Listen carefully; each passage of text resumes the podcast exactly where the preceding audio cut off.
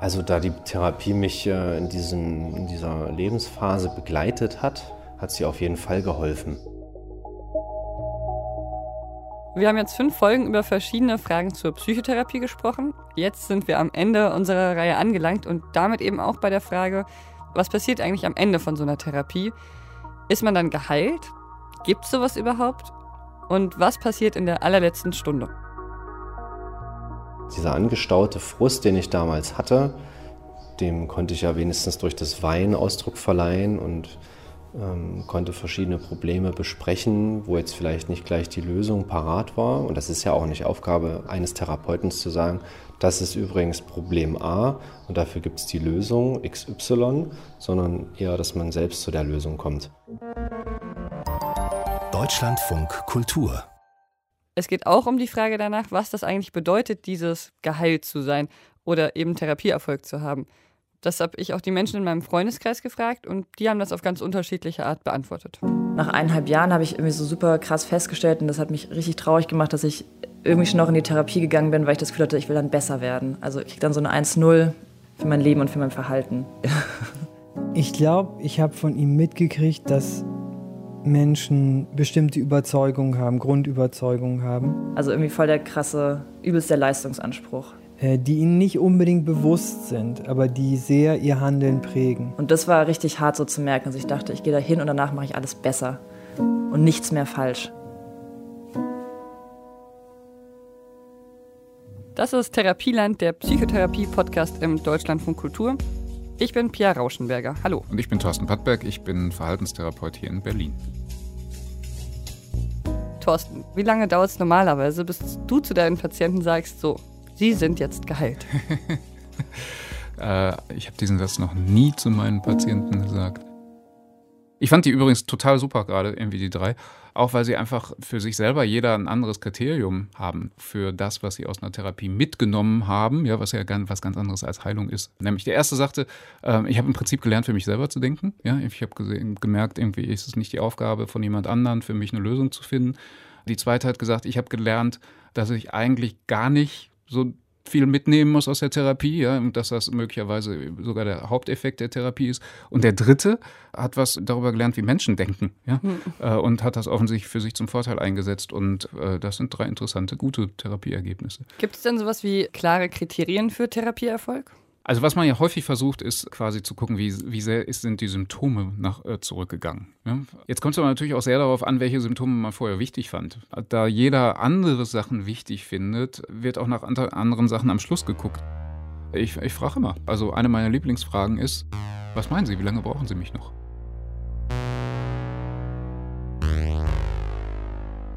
Ist es eigentlich für dich als Therapeut, ist es manchmal frustrierend, dass du halt nicht so ganz, ganz klare Ergebnisse hast am Ende deiner Arbeit? Ja, also einer meiner besten Dozenten hat mal ganz am Anfang gesagt, irgendwie, ähm, wenn Sie hier überleben wollen, dann brauchen Sie eine sehr hohe Ambiguitätstoleranz. Musst du gleich kurz erklären. Ja, ja. Ambiguitätstoleranz heißt, irgendwie mit Unklarheiten klarkommen können. Mhm. Ähm, das ist häufig so, ja. Irgendwie wir haben ein sehr schwammig definiertes Gebiet Ganz schön finde ich auch dieses Bild, irgendwie, dass mal jemand gebraucht hat, gesagt, irgendwie, wir arbeiten quasi hinter einer Milchglasscheibe, wo, hinter der im Nebel Leute irgendwas tun und wir müssen erraten, was da wohl passiert. Und ich würde sogar noch einen draufsetzen und sagen, dabei tragen wir noch verschiedene Brillen, die das Ganze noch verzerren. Ja? Das ist mein Job, damit äh, muss ich leben.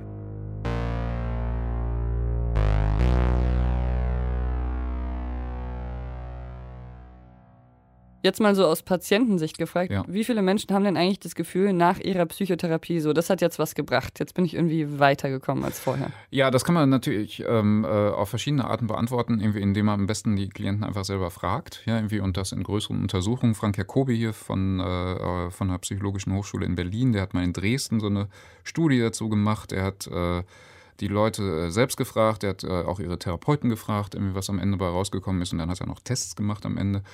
Und rausgekommen ist, ähm, gesagt, ungefähr 21 Prozent haben gesagt, sie fühlen sich deutlich besser. Ja, irgendwie ungefähr 68 Prozent haben gesagt, sie fühlen sich zumindest etwas besser. Dann gab es nochmal so 8%, die haben gesagt, ja, so ein bisschen hat es was gebracht. Ja. Und es gab allerdings auch 3%, die gesagt haben, irgendwie eigentlich geht es mir inzwischen schlechter als äh, vor der Therapie. Bist du damit zufrieden als Psychotherapeut? Naja gut, ich meine, irgendwie zufrieden wären wir natürlich, wenn hinterher alle strahlend rausgehen würden, ähm, aber das ist natürlich illusorisch. Ja? Ich meine, es gibt insgesamt ziemlich viel Forschung in dem Bereich. Irgendwie, ich glaube, man kann sagen, irgendwie die Wirksamkeit von Psychotherapie ist gesichert. Ja, irgendwie, also es äh, ist ein wirksames Verfahren. Es gibt tatsächlich äh, auch konkret Forschung dazu. Irgendwie man kann quasi sagen, dass für jeden in äh, Psychotherapie investierten Euro spart man an einer anderen Stelle im Gesundheitssystem dann wieder zwei. Ja, es ist im Prinzip eigentlich immer ein Gewinngeschäft, wenn man es rein finanziell sieht. Es sind 40 Milliarden Euro im Jahr, die da reinfließen in die psychische Versorgung. Das mhm. hört sich erstmal viel an, finde ich aber wahrscheinlich im Vergleich dazu, wie viele Kosten anfallen für Krankheitstage, die durch psychische Störungen entstehen und die, die steigen immer mehr, ähm, ist es dann wahrscheinlich wieder wenig. Genau. Ich glaube, also ich meine, Psychotherapie ist ja auch deswegen so ein bisschen in der Kritik, aber sie ist nicht deswegen in der Kritik, weil sie selber zu teuer ist, sondern weil irgendwie natürlich von Krankenkassen die Erwartung da ist, irgendwie äh, macht die Leute schneller wieder arbeitsfähig, irgendwie, weil das ist der eigentliche Kostenfaktor, ja, die ganzen Krankengelder, die gezahlt werden müssen für Leute, die wegen psychischer Störungen nicht arbeitsfähig sind. Jetzt haben wir über das Ende der Psychotherapie gesprochen und was dann eigentlich Heilung bedeutet oder ob es das überhaupt gibt. Und ich habe heute eine Geschichte mitgebracht, in der es auch darum geht, wann Menschen eigentlich geheilt sind und was passiert, wenn keine der üblichen Methoden dabei hilft, die Menschen irgendwie besser fühlen zu lassen. Was ist also, wenn Psychotherapie nicht weiterhilft? Was kommt dann? Das ist die Geschichte von Sven. Sven der ist 42 Jahre alt inzwischen und wohnt in Ahaus im Münsterland mit seiner Frau und seinem Sohn. Und da habe ich ihn auch besucht. Und obwohl Sven gar nicht mal in Düsseldorf wohnt, ist er sogar Fan von Fortuna Düsseldorf. Spielen die Regionalliga oder spielen die zweite Liga? Und ich würde sagen, das spricht für einige Nehmerqualitäten. Das ist erste Liga? Ja. Nee. Fortuna Düsseldorf. Wirklich? Mhm. Svens Geschichte fängt vor genau zehn Jahren an. Da merkt Sven plötzlich, es ist alles nicht mehr so, wie es war. Ich wusste erst nicht, was mit mir los war und fühlte mich niedergeschlagen, lustlos, antriebslos. Konzentration wurde schlechter, der Schlaf. Ja, ich merkte, dass ich mich nicht mehr freuen kann, wenn ich Leute gesehen habe, die ich vorher, wo ich mich immer gefreut habe. Und ja, das war alles so gleichgültig, so gefühlsaus. Kam das so von heute auf morgen oder hat sich das so schleichend entwickelt? Ich denke mal, es kam von heute auf morgen. Sven hat Depressionen. Und zwar so schwere, dass er nicht mehr arbeiten kann, dass er dauerhaft krankgeschrieben ist, dass er nicht mehr am Familienleben teilnehmen kann. Manchmal kann er noch vor die Tür mit dem Hund, aber das ist auch eigentlich das Einzige, was er noch macht. Und er sitzt stundenlang zu Hause und grübelt. Und das wiederum führt dann zu Schuldgefühlen gegenüber seiner Familie. Auf jeden Fall hat er das Gefühl, dass er es nicht mehr aushält und dann, dann sucht er sich auch Hilfe. Hab daraufhin dann halt einen Arzt aufgesucht, der dann versuchen sollte, mir da rauszuhelfen aus dem Loch. Der hat mir dann Antidepressiva verschrieben und ja, die zeigten aber leider keine Wirkung. Dann folgten halt stationäre Aufenthalte und verschiedene Therapieverfahren mit Medikamenten, dann Psychotherapie. 60 Stunden hat er gemacht, aber er sagt, das hat einfach überhaupt nichts gebracht. Also er hatte Krisenbewältigung gemacht, aber er hatte das Gefühl, er konnte sich überhaupt nicht darauf konzentrieren und gar nicht verstehen, was die Therapeutin will, weil es ihm so schlecht ging. Dann Elektrokrampftherapie. Vielleicht kannst du ganz kurz erklären, Thorsten, was ist diese Elektrokrampftherapie? Ja, das ist das schöne Wort für Elektroschocks. Einer von meinen Supervisoren hat mal gesagt, die Idee dahinter ist, die Leute mal so richtig durchzupusten. Ja, also es war ja lange Zeit irgendwie komplett aus der Mode, kommt gerade im Augenblick so ein bisschen zurück in so einer kleinen, sanften Form, wo man die Schocks quasi nur noch durch, direkt durchs Gehirn leitet, sodass es nicht mehr diese Krämpfe gibt, äh, die früher damit verbunden waren, wo es auch zu Knochenbrüchen gekommen ist. Ja, es wird nach wie vor heute gemacht bei schweren Depressionen. Es gibt wohl zumindest kurzfristig Erfolge dazu. Kritiker sagen irgendwie ähm, ein unglaublich brutales Verfahren, bei dem es auch zu Gedächtnisverlust kommt zum Beispiel. Ja, trotzdem äh, gibt es auch von Seiten der Betroffenen einige, die sagen irgendwie so, okay, das ist dann im Einzelfall immer zumindest kurzfristig das Einzige, was überhaupt hilft. Dann Wachtherapie, ja. Wachtherapie ist, wenn man äh, Leute gezielt eine ganze Nacht wach hält. Das scheint bei einem großen Teil von Leuten zumindest kurzfristig auch stimmungsaufhellend zu wirken. Ich finde, man kennt das vielleicht auch von sich selber so ein bisschen, ja, wenn man nachts eine, mal eine Nacht durchgemacht hat, ja, gefeiert hat. Am nächsten Tag ist man immer so ein bisschen gaga. also auf so eine, eine ganz gute Art, so ein bisschen bedröhnt, aber auch irgendwie, ja, so alles ja, schon okay. Ähm, Thorsten, wir haben ja bisher in diesem Podcast nur am Rande von Psychopharmaka gesprochen. Das ist, man könnte ja vielleicht sagen, das ist so der große Gegenpol zur Psychotherapie, weil zum Beispiel Psychotherapeuten und du bist ja reiner Psychotherapeut, das hm. heißt, du hast nur Psychologie äh, studiert, ihr dürft ja auch gar keine Psychopharmaka verschreiben, weil ihr eben keine Medizin. Gesagt, ich habe nur Psychologie studiert. Sorry, ich habe ja auch nur Psychologie studiert. Das heißt, wir, also Psychotherapeuten dürfen keine Psychopharmaka verschreiben. Und, äh, das stimmt, ja. Oft hat man auch den Eindruck, sie haben so ein bisschen was gegen Psychopharmaka. Was denkst du denn dazu? Wie ist eigentlich so das Verhältnis von Psychotherapie und Medikamenten? Ja, ich glaube, irgendwie, das liegt so ein bisschen daran, irgendwie, dass wir etwas anders auf die Welt gucken. Ja, irgendwie, also wir arbeiten ja irgendwie offiziell alle nach diesem biopsychosozialen Modell, wo alle drei Seiten irgendwie gleich, gleich wirksam sind oder gleich wichtig sind. Wir äh, gucken aber natürlich irgendwie generell vor allen Dingen auf diesen Psycho, äh, psychosozialen Teil, irgendwie, weil das natürlich ein Teil unserer Ausbildung ist und so verstehen wir dann auch die meisten Probleme so. Ähm, während zum Beispiel Psychiatrie eben vorwiegend auf den biologischen Teil guckt.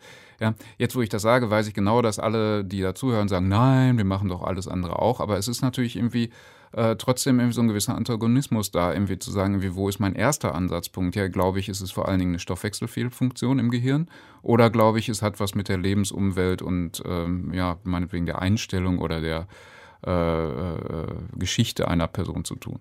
Das heißt, du meinst, dass Psychotherapie setzt einfach immer mehr bei der Geschichte an? Ja, ich glaube irgendwie, das ist unser Ansatz irgendwie und ich glaube, wir haben im Laufe der Jahre auch gelernt, irgendwie zu Recht skeptisch zu sein, ja, irgendwie, weil viele dieser äh, äh behaupteten chemischen Ungleichgewichte sich als reine Luftbuchung erwiesen haben, ja, irgendwie die Serotonin-Hypothese der Depression stimmt nicht, genauso wenig wie die Dopamin-Hypothese der Schizophrenie stimmt. Ähm, und von daher glaube ich, irgendwie sind wir zu Recht skeptisch, ob äh, da wirklich Therapie betrieben wird oder aber ob nicht einfach was ja medikamentös erleichtert wird, was nicht unbedingt verkehrt sein muss. Okay, du hast mir neulich erzählt, dass es kaum noch Forschung für neue Psychopharmaka gibt. Warum? weil keiner weiß, wo er nachher gucken soll. Ähm, es ist insgesamt so, dass sämtliche Psychopharmaka, wie wir sie heute haben, Zufallsentdeckungen sind. Irgendwie es gab Effekte, die beobachtet worden sind, irgendwie dämpfend oder anregend oder beruhigend die man wünschenswert fand und dann ausprobiert hat an den entsprechenden Personenkreisen. Deswegen hießen die im Übrigen früher auch so. Ja? Ich finde, das ist ein wahnsinnig guter Werbegag, von Antipsychotika, von Antidepressiva, von angstlösenden Mitteln zu sprechen.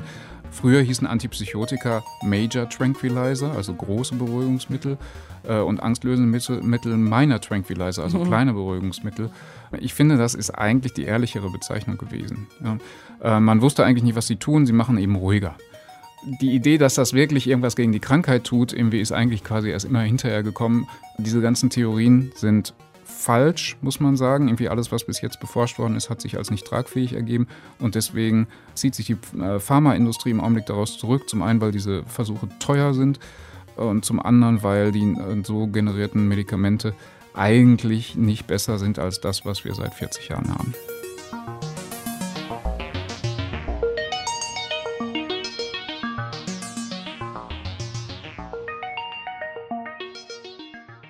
Okay, zurück zu Svens Geschichte.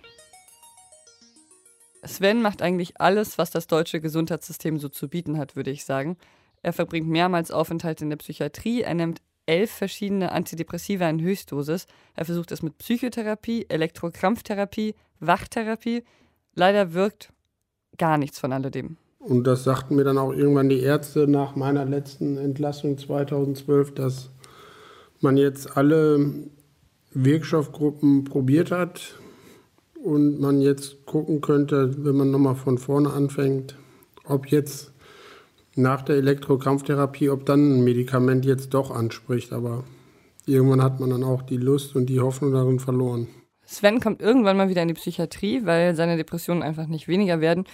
Und ein anderer Patient auf seiner Station erzählt ihm von der neuen Behandlung, von der er im Radio gehört hat, gegen Depressionen, eine Hirnstimulation. Das ist so ein invasiver Eingriff und da werden zwei Elektroden in deinem Gehirn implantiert, die wirken mit elektrischen Feldern auf eine bestimmte Region im Gehirn ein. Er meldet sich auf jeden Fall bei einem Forschungsprojekt an, wo eben genau diese Hirnsonden untersucht werden sollen und noch äh, Studienteilnehmer gesucht werden. Hast du irgendwelche Zweifel so grundlegend? Sven wird aufgenommen, bekommt einen Termin für die OP. Ja, das war für mich eigentlich so der letzte Strohhalm, weil wie gesagt, die medikamentöse Behandlung hat ja nicht gewirkt und es war halt ein neuer Versuch. Bei Sven war ja diese Sache mit den Schuldgefühlen, dass er immer so diese Schuldgefühle gegenüber seiner Familie hatte. So, und das war so ein typisches Symptom für ihn. Und an dem Tag, an dem dann die Operation endlich durchgeführt wird, da wird Sven gefragt, wie so seine Schuldgefühle sind. Von null, gar keine Schuldgefühle, bis zehn, sehr viele Schuldgefühle. Und Sven sagt zehn. Wurden halt vorher noch MRT-Untersuchungen gemacht, dann hat der Neurochirurg den OP-Weg bestimmt, wie man zu dem Ziel kommt, dass keine Blutgefäße verletzt werden durch Bildgebung. Ich glaube nicht, dass ich nervös war. Man ist wach bei der OP, wenn die Elektroden gesetzt werden, aber später, wenn die wenn der Schrittmacher implantiert wird, erhält man eine Vollnarkose, aber ich weiß auch, dass das Team mich öfters geweckt hat und dann halt gefragt hat, wie geht's Ihnen? Sven wacht also auf und fühlt sich sofort besser. Er hat zum Beispiel viel weniger von diesen unbestimmten Schuldgefühlen, die ihn vorher so extrem geplagt haben. Aber vor allem eins hat sich geändert. Er sieht und fühlt Sachen, die er vorher überhaupt nicht gefühlt hat und überhaupt nicht wahrnehmen konnte. Da war ein Gebäude, ja, es war ein modernes Gebäude für das Klinikgelände, was relativ alt war. Und habe ich gesagt, es ja, leuchtet so schön rot jetzt, da schien die Sonne an dem Tag und ja, das habe ich vorher nie so wahrgenommen und auch nicht kundgetan und das hat die Ärztin dann doch sehr erfreut, dass das eine Veränderung ist.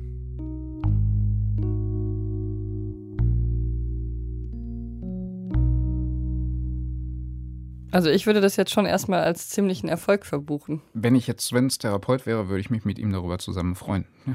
ähm, das Ding ist das, ja, irgendwie, ähm, weil so gerade so bei neuen Techniken kannst du natürlich dich über Effektivität, solange große Studien da nicht sind, sowieso nicht äußern. Bei Sven hat ja die Psychotherapie nicht geholfen, die erste. Es ging ihm erst besser, nachdem er eben diesen Hirnschrittmacher implantiert hat. Hm. Psychotherapieforscher reden ja immer davon, dass ungefähr 30 Prozent der Depressiven, dass bei denen keine Verbesserung bringt, wenn sie Psychotherapie machen oder Medikamente nehmen. Das ist eigentlich eine ziemlich große Zahl, finde ich. Ja, das ist natürlich nicht so, wie man sich das wünschen würde. Umgekehrt kann man natürlich auch sagen, irgendwie äh, 60 Prozent oder je nach Studie auch deutlich mehr äh, verbessern sich doch. Ja, man, man darf halt auch nicht irgendwie zu hohe Kriterien anlegen, ja, irgendwie, also dann wird es natürlich schwierig, ja, irgendwie, wenn, sondern wir müssen natürlich, ich glaube, das ist ein zentrales Ding, was man auch lernt in der Psychotherapie, immer zu gucken, irgendwie so, es geht graduell vorwärts, ja, irgendwie, ja, äh, so klassisch Babyschritte zum Erfolg. Was gibt es eigentlich noch so für Alternativen zur Psychotherapie und Antidepressiva? Also es wird ja gerade zum Beispiel über Ketamin und LSD viel gesprochen, dass da viel experimentiert wird. Ja. Und wie ich das äh, verstanden habe, ist es nämlich so, dass man versucht, das in einem kontrollierten Setting zu verabreichen und mhm. dann zu zeigen, dass diese Person, die das dann in einem kontrollierten Setting nimmt, dass die mal wieder eine positive Erfahrung hat und sich daran erinnert. Genau. Stimmt das ungefähr so? Genau. Also ich glaube, ähm, da sind wir genau bei Pudels Kern, nämlich dass, ich meine, dass das positive Erfahrungen erzeugt, muss man ja jetzt eigentlich nicht erforschen. Ja? Irgendwie, es gibt ja gute Gründe dafür, warum äh, Ketamine zum Beispiel in äh, Berliner Clubs gerne genommen werden. Ja? Irgendwie, die Leute wissen ja, was sie tun. Und klar, also natürlich wird das auch bei jemand, der depressiv ist, äh, irgendeine Stimmungsveränderung möglicherweise zum Besseren hervorrufen.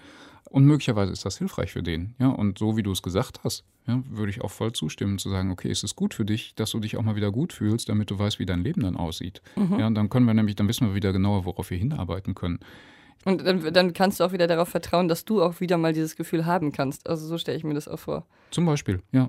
Also, dass man überhaupt weiß, ich bin in der Lage dazu, so ein Gefühl zu haben. So. Zum Beispiel, ja. Also ich meine, jetzt sind wir jetzt gerade ganz nah wieder bei Sven, irgendwie der offensichtlich dieses Gefühl schon seit langem vermisst. Ja. ja irgendwie möglicherweise würde er das bei unter Ketamin erstmal mal wieder neu erfahren können. Ja. Also das heißt, du stehst dem recht positiv gegenüber, höre ich so raus. Ach Gott, ähm, ich meine irgendwie, ähm, eigentlich leben wir in einer total spannenden Zeit. Nämlich wo quasi offiziell wird, dadurch, dass Ketamin und LSD jetzt für zur Depressionsbehandlung eingesetzt wird, dass eigentlich jetzt endlich eingestanden wird, dass es im Prinzip zwischen Drogen und, und Psychopharmaka keine echte Grenze gibt. Mhm. Ja, sondern dass, dass das, wenn überhaupt, vielleicht irgendwie eine Frage der Dosierung ist, ja, irgendwie und äh, mit wem man das zusammentut.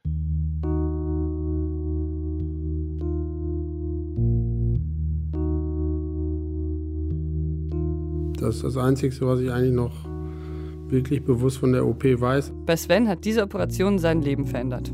Dass da so ein Kribbeln im Oberkörper war, was vorher nicht da war. Dann konnte er auch wirklich wieder am Familienleben teilnehmen, zum Beispiel ins Museum gehen und ähm, seinen Sohn bei den Hausaufgaben unterstützen. Und er hat auch wieder angefangen zu arbeiten, und zwar auch äh, Vollzeit, soweit ich weiß. Was ja auch, also Ganz toll. ein Leben total verändert. Mhm. Die Schuldgefühle sind auch nicht wiedergekommen, sagt Sven. Das ist für ihn auf jeden Fall eine große Erleichterung. Aber er hat mir auch erzählt, dass er irgendwann bemerkt hat, Wenn ich ehrlich bin, dass auch was anderes nicht wiedergekommen ist. weiß ich jetzt aktuell nicht, wie sich Freude anfühlt, weil wie gesagt, ich kann es halt immer noch nicht fühlen und wie es war, habe ich vergessen. Das ist leider weg. Er kann generell kaum positive Emotionen empfinden, also auch zum Beispiel keinen Stolz und aber auch keine Hoffnung. Aber er sagt trotzdem, Ich bin zufrieden, so wie es ist. es geht eben gut, so wie es ist. Wie gesagt, ich fühle mich besser, der Antrieb ist besser.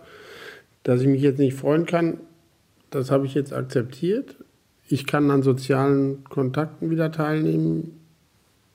Was vorher hat man sich halt doch sehr zurückgezogen. Das ist alles super in Ordnung. Jetzt finde ich, wird es auch nochmal spannend, weil jetzt kommt doch wieder Psychotherapie ins Spiel. Ähm, weil es ist ja so, dass man sagen könnte, so ein Leben ohne Freude, ohne Stolz, das ist auch schwierig. Aber Sven sagt, dass er nach dieser OP eben nochmal eine Psychotherapie gemacht hat und dass die ihm eben nochmal geholfen hat, seine Situation, so wie sie eben jetzt ist, zu akzeptieren. Wenn dann mal Gedanken kommen und denken, warum kann ich mich jetzt nicht freuen, weil die anderen sich freuen, dann sage ich mir halt, ja, ist halt der Rest der Krankheit und ist halt so. Das zieht mich dann nicht runter, sondern das akzeptiere ich dann und sage, es ist halt so, wie es ist. Ich schaffe das, was ich möchte und jetzt kann ich akzeptieren, was damals mir eine Ärztin sagte, dass ich halt die Krankheit akzeptieren muss und ich habe ihr damals gesagt, ich akzeptiere die Krankheit, darum sitze ich bei Ihnen, aber die Symptome der Krankheit, diese Schuldgefühle, Traurigkeit, die kann ich nicht akzeptieren, die machen mich kaputt. Das, was jetzt noch ist, das ist akzeptabel. Also ich weiß nicht, aber ich muss da irgendwie an diesen einen Satz denken, lerne das zu verändern, was du verändern kannst und das zu akzeptieren, was du nicht verändern kannst und zwischen den beiden zu unterscheiden oder so. Genau. Also kann man auch eigentlich sagen, dass die Psychotherapie ziemlichen Erfolg hatte, wenn er jetzt mit dem leben kann, was ihm eben vom Leben geblieben ist. Ja, auf jeden Fall. Also ich glaube, irgendwie, das ist oft der erste Schritt, ja, irgendwie quasi erstmal eine Akzeptanz herzustellen für das, was gerade ist. Ja, irgendwie, wir haben da sogar einen eigenen Begriff für, das heißt Symptomstress. Ja, also wenn man quasi Stress mit seinem Symptom hat. Ja, äh, und zu sagen, irgendwie so, okay, das darf alles gar nicht sein. Ja, ich darf keine Panikattacken haben oder ich darf keine Depression haben oder ich darf keine Schuldgefühle haben. Das macht's schlimmer. Ja, das ist so ein bisschen so, als wenn man sich das Bein bricht und dann sauer wird und dann immer mit so, mit so einer Metallstange auf das gebrochene Bein einhaut und sagt Mhm. immer so, ich hau jetzt so lange auf dich ein, bis es besser wird. Ja, ähm, und das ist aber oft schwierig, ja, irgendwie, und deswegen ähm, äh, ähm, ist das quasi so eine Grundlehre, irgendwie, die, die aus der kognitiven Therapie kommt, immer zu sagen, wir arbeiten als erstes an diesem Symptomstress, ja, an diesem Verhältnis zu dem eigentlichen Problem, weil danach erst eine Auseinandersetzung mit dem Rest möglich wird. Ja, das war die Geschichte von Sven und der Frage nach dem Ende der Therapie oder auch die Frage, was kann man eigentlich tun, wenn Therapie einfach nicht hilft. Und wir sind jetzt auch hier quasi in der letzten Stunde, in der letzten Folge von Therapieland. Und da würde ich dich gerne nochmal fragen, um das jetzt besser bewältigen zu können, Thorsten. wie der, läuft denn so eine ganz durchschnittliche letzte Stunde bei dir ab? Also in aller Regel äh, ist das eine Reflexionssitzung. Wir gehen nochmal durch, irgendwie, wie, wie es angefangen hat, irgendwie, wie inzwischen der Status ist und äh, wir überlegen vor allen Dingen nochmal ganz gemeinsam, irgendwie, wie sind wir da hingekommen. Ja, das heißt, um auch nochmal klarzumachen, irgendwie, ähm, was von dem, was wir gemeinsam getan haben, war hilfreich, ja, auf, um das präsent zu halten, um das quasi dann auch zur Verfügung zu haben, falls so ein ähnliches Problem nochmal auftauchen sollte. Und hast du so eine Sache, die du immer sagst am Ende der letzten Stunde oder was du häufig sagst? Ja, ich sage irgendwie oft, sag, machen Sie weiter so. Ja, irgendwie, also ich meine, das, das, Fazit von so einer Therapie ist ja in der Regel, dass wir nochmal zusammentragen, irgendwie, okay, was hat geholfen? Ja, und das äh, sind in der Regel Dinge, die der Klient selber tun kann. Und ähm, dementsprechend ist, machen Sie das weiter, glaube ich, eine gute Strategie, um das, was erreicht wurde, aufrechtzuerhalten. Ich frage mich jetzt natürlich auch so, wie machen wir jetzt hier weiter? Was haben wir eigentlich gelernt über Psychotherapie, was wir so mitnehmen können? Vielleicht fängst du mal an. Hast du auch irgendwas Neues über Psychotherapie gelernt? Ja, ich glaube, ich bin schon lange nicht mehr so viel so direkt gefragt worden und ich glaube, was mir nochmal klar geworden ist, ist, wie viel wir dadurch, dass wir das den ganzen Tag machen, ja, einfach auch voraussetzen. Ja, und dass wir einfach nicht voraussetzen dürfen, ähm, wenn wir das tun wollen, was man uns immer so nachsagt, nämlich also Klienten da abzuholen, äh, wo sie gerade stehen. Ja? Und ich glaube, das habe ich hier nochmal echt durch eure Fragen gut nahegebracht bekommen. Ich glaube, ich habe gelernt, dass äh, Psychotherapie viel weniger so Zauberkunst ist und viel mehr Handwerk, als ich so gedacht hätte vorher nochmal. Also dass es viel mehr darum geht, ähm, eine Sache neu von einer anderen Perspektive anzugucken und wenn jemand etwas auf eine bestimmte Art formuliert, ganz bewusst diese Sache nochmal anders zu formulieren, dass es auch genau viel um dieses Umdefinieren und neue Blicke einüben geht und dass man das eben in so einem Rahmen macht, der, der für alle in Ordnung ist, wo man sich auch immer wieder rückversichert. Tschüss, Thorsten. Tschüss, Pia. Es hat wirklich Spaß gemacht. Ja. Ähm, vielleicht auch wirklich nochmal irgendwie, das waren äh, also manchmal musste ich, hat, ich, hat mir echt der Kopf geraucht, irgendwie, weil die Fragen einfach wirklich verdammt gut waren. Ja. Und ich finde irgendwie, dass ich die noch nicht hunderttausend Mal gehört habe, ähm, zeigt vielleicht auch nochmal irgendwie, wie gut das ist, wenn man nicht so in so einer Expertenblase sitzt, ja, sondern ähm, äh, ja, Leute, mit Leuten spricht, die äh, sich viele gute Gedanken zu einem Thema machen, in dem man sonst eben immer alleine drin rumsitzt. Therapieland ist ein Podcast von Deutschlandfunk Kultur. Die Musik hat Max Buske geschrieben. Redaktion hatten Jana Wuttke, André Zanto, Emily Ulbricht, Dennis Kogel und Sandro Schröder. Ich bin Pia Rauschenberger. Und ich bin Thorsten Pattberg. Thorsten, was, ja. was machen wir jetzt? Ist es jetzt einfach zu Ende? Es ist jetzt erstmal zu Ende, ja. Was ist, wenn ich damit nicht so gut umgehen kann? Ich meine, in der Therapie ist das ja auch so, ja. Irgendwie am Anfang ist das so eine große Geschichte, ja. Und wenn das Problem dann erstmal gelöst wird, irgendwie dann, dann schrumpft das ja quasi so auf so eine Episode im Leben zusammen. Und so haben wir jetzt auch einige Episoden aufgenommen hier unseres Podcasts und müssen das erstmal hinter uns lassen. Ja? Und wenn wir deswegen traurig sind, ähm, hat das ja auch was Gutes, weil das heißt, dass es vorher schön war.